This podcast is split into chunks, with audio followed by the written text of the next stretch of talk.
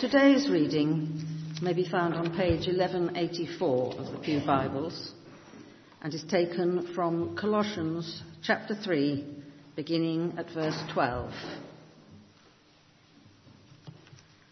Therefore, as God's chosen people, holy and dearly loved, clothe yourselves with compassion, kindness, humility, gentleness, and patience Bear with each other and forgive one another if any of you has a grievance against someone. Forgive as the Lord forgave you.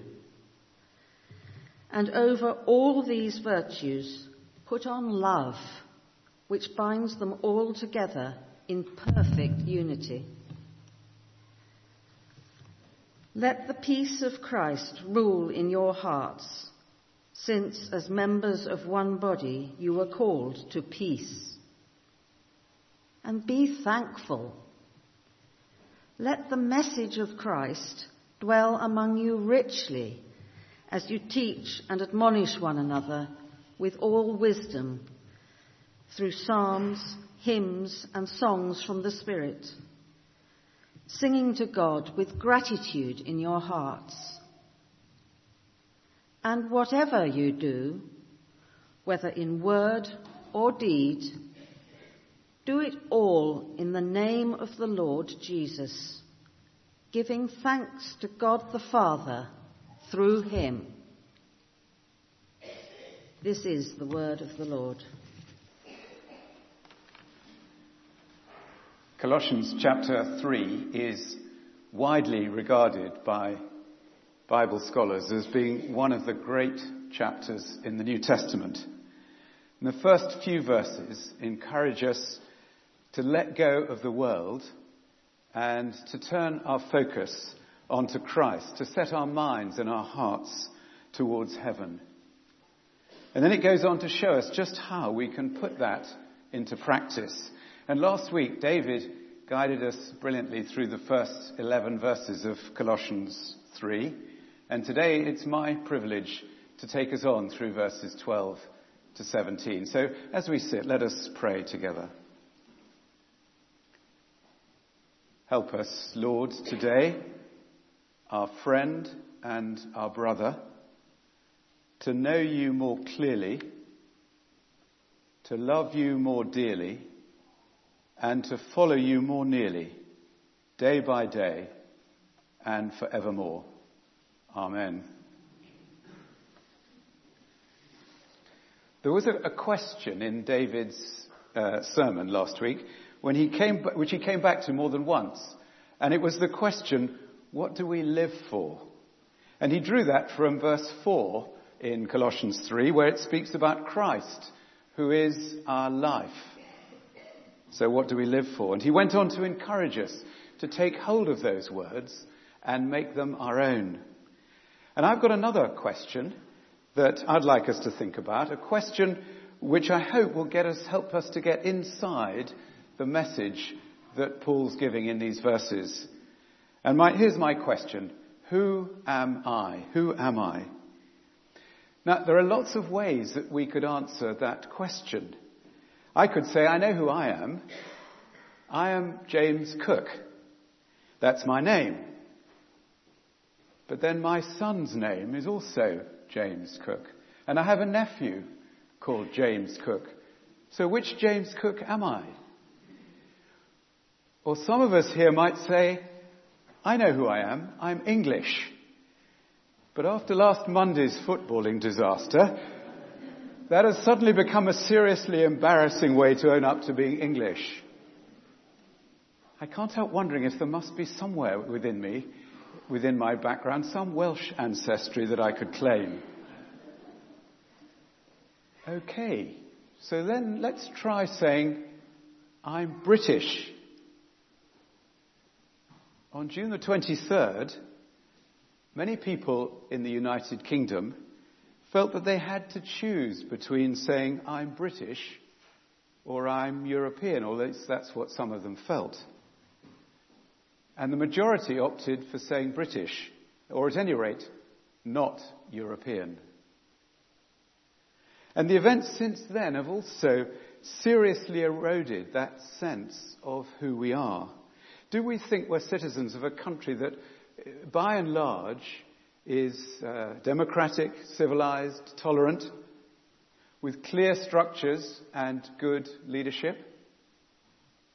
But a lot that seems to have happened over the past week has been swept away. A lot of that's gone in a week of political turmoil. Perhaps the most alarming thing, to my way of thinking, that's happened during the last few days has been the upsurge in xenophobic and racial abuse that's followed the referendum. The police reported on Monday that there'd been a 57% rise in hate crime complaints on the days between then and the, uh, going back to the uh, Friday when the result was announced. Incidents typified by this one, a Sikh uh, radiographer who was, was told by a patient, shouldn't you be on a plane back to Pakistan? We voted you out. And it's stories like these that have left a lot of people in this country, particularly young people, feeling ashamed to be British, ashamed that this country is now being perceived as racist in the world at large. And in the midst of all this confusion, the question comes back, who am I? And behind that question, there's another question. Am I loved? On the international stage, it seems that Britain is not much loved. But what about on the personal level, in our own hearts and lives and relationships? If I'm not sure that I'm loved, then I won't really know how to behave and I'll be desperate to try and impress you. In a crowd, I'll be worrying, do I fit in? Because I desperately want to be part of that group. And so the question, who am I, is often a cry to find out if there's anyone out there who really cares about me. If I'm not sure about that, then the danger is that my relationships will become dysfunctional. And that's why I'm going to read you some words which, if you really understand them and really believe them, will totally transform your life.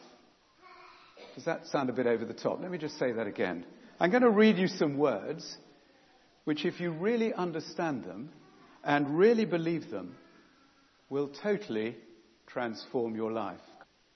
Therefore, as God's chosen people, holy and dearly loved, clothe yourselves with compassion and so on. And it's those words, God's chosen people, holy and dearly loved, that I'd like us to think about. I wonder if you can see what that means and how that buys into our question, who am I? If I know who I am, God's chosen person, dearly loved, then it doesn't matter who I'm with. There's no need to try and impress them. I belong to God. I'm God's person and I'm deeply loved. And if I know that I'm loved, that changes everything. There's no longer any need to get people to think highly of me, to encourage them to look up to me. I can be myself. And who I am is a much loved child of God, as God's chosen people, holy and dearly loved, clothe yourselves with all these qualities. Now that question, who am I, has got me thinking about some of those I am sayings that you hear uh, uh, often. I am what I do, says the person whose life revolves around their work. Or I am what I eat, says someone who lives for meal times. And I am what I wear, says the fashion following shopaholic. But what was Paul actually talking about? Well, I think Paul would have had some sympathy with the person who says, I am what I wear. Look at these verses from last week's reading. Do not lie to each other, since you've taken off your old self with its practices and have put on the new self, which is being renewed in knowledge in the image of its creator. You see, becoming a follower of Jesus is like changing your wardrobe. First of all, there's something to take off. Our old self and all its practices. But today we're focusing on what we put on. And verse 10 is the key to that. Put on the new self, Paul tells us. And if we're going to do that, then the result will be that our inner life is going to be renewed in knowledge in the image of its creator. Those are extraordinary words. As we put on this new self, we gain a growing resemblance to the one who created us.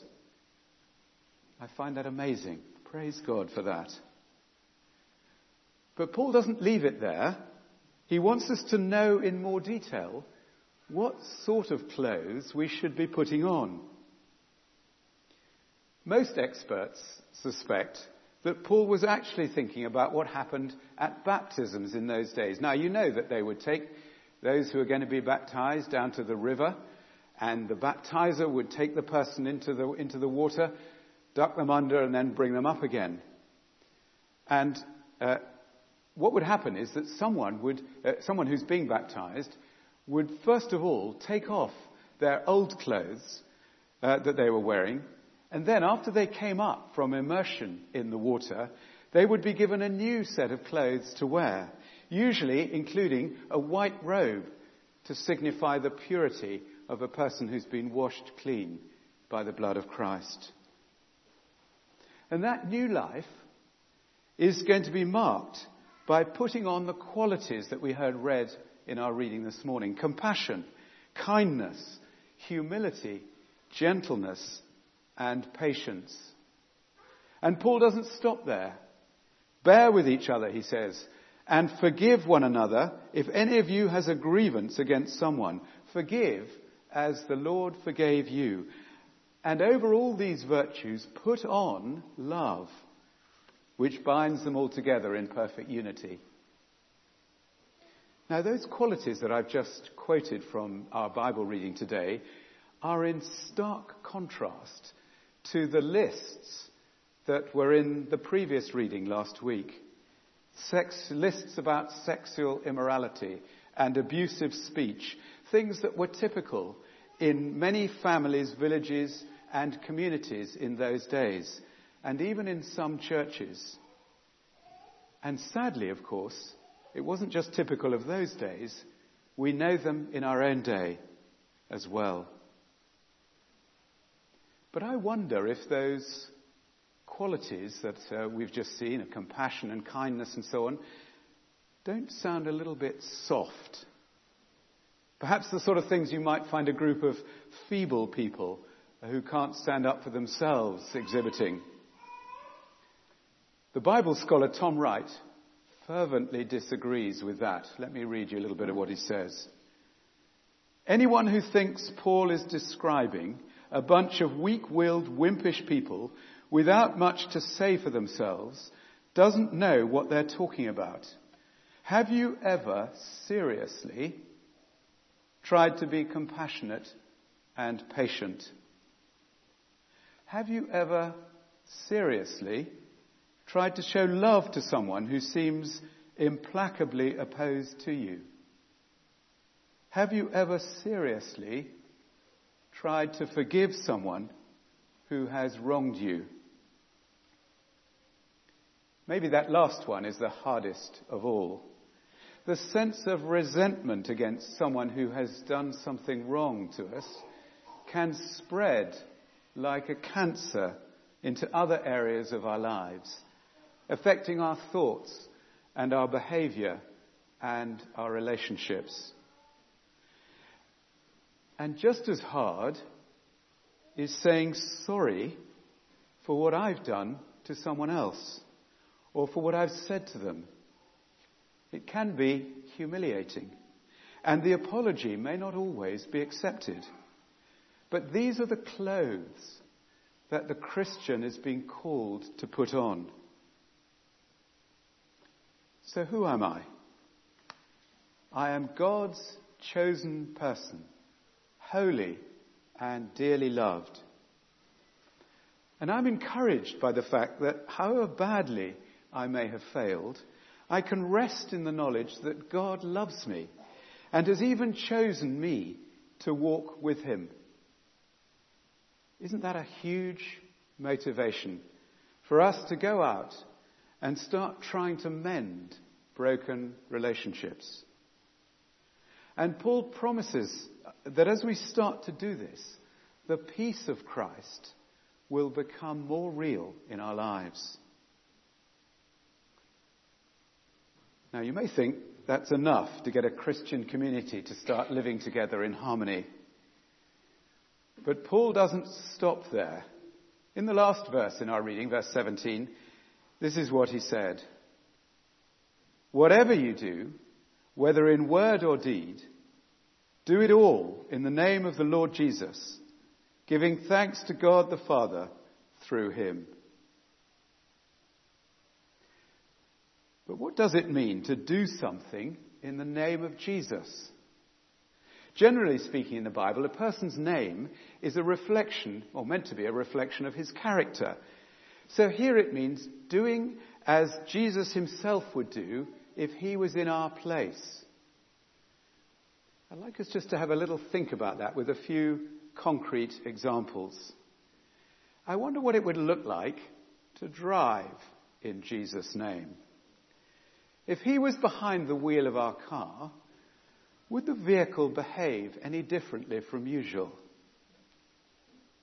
How about doing the household chores in Jesus' name? How do I sweep the kitchen floor? Or do the weeding in the garden? Or wash up the dishes? I Wonder how Jesus would do it if he was in my place.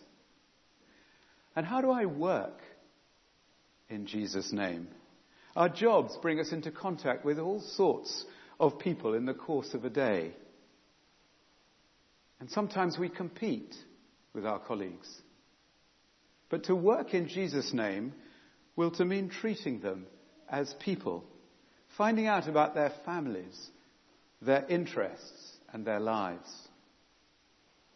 I could go on. Can we watch television in Jesus' name? Or go shopping in Jesus' name? It begins to make my mind boggle. But it also helps me to see just how radical Paul's words are here. Whatever you do, whether in word or deed, do it all in the name of the Lord Jesus. Now it's easy to miss the point because we, do, we tend to divide up our lives like a pie into non-overlapping slices. But Paul's quite serious about what he's saying. He's not simply using spiritual sounding language. He really means it. We're being invited to do life, all of our life, in the name of Jesus. So we're God's chosen person. We're holy and dearly loved. But one last question. How exactly do we clothe ourselves with all those qualities which will help us to do everything in the name of the Lord Jesus Christ? There's another clue in one of other Paul's, uh, one of uh, another of Paul's letters. You see, this isn't the only place here in Colossians where he talks about clothing ourselves. Clothe yourselves with the Lord Jesus Christ, he says there, and do not think about how to gratify the desires of the flesh. Two or three times recently, I've been to the hospital to visit people who are ill. I don't like hospitals very much, perhaps because my medical knowledge stands very close to zero. So I arrive feeling uncomfortable, wondering if I've got anything, anything of hope or comfort uh, to offer the person that I'm visiting. So as I walk through the entrance hall and make my way up to the ward, I invite Jesus to walk with me and to strengthen me. And in that sense, I clothe myself with the Lord Jesus Christ. And it's that step, isn't it, of inviting him into our day, when I get up, when I move through the various activities that I'm doing, when I speak, when I listen, when I go to bed. These are all moments, opportunities for clothing myself afresh. I mentioned just then when I go to bed. Because I, as I get older and sleep less well, I find it easy to lie awake worrying needlessly about anything and everything that pops into my head. And I found that this prayer, which I'm going to read in a moment, this prayer, which I, I read last thing in the evening, has become a real help to me. And I'd like to close, therefore, by reading it to you. It's my way of clothing myself with the Lord Jesus Christ. Circle me, Lord. Keep protection near and danger afar. Circle me, Lord. Keep hope within. Keep doubt without. Circle me, Lord.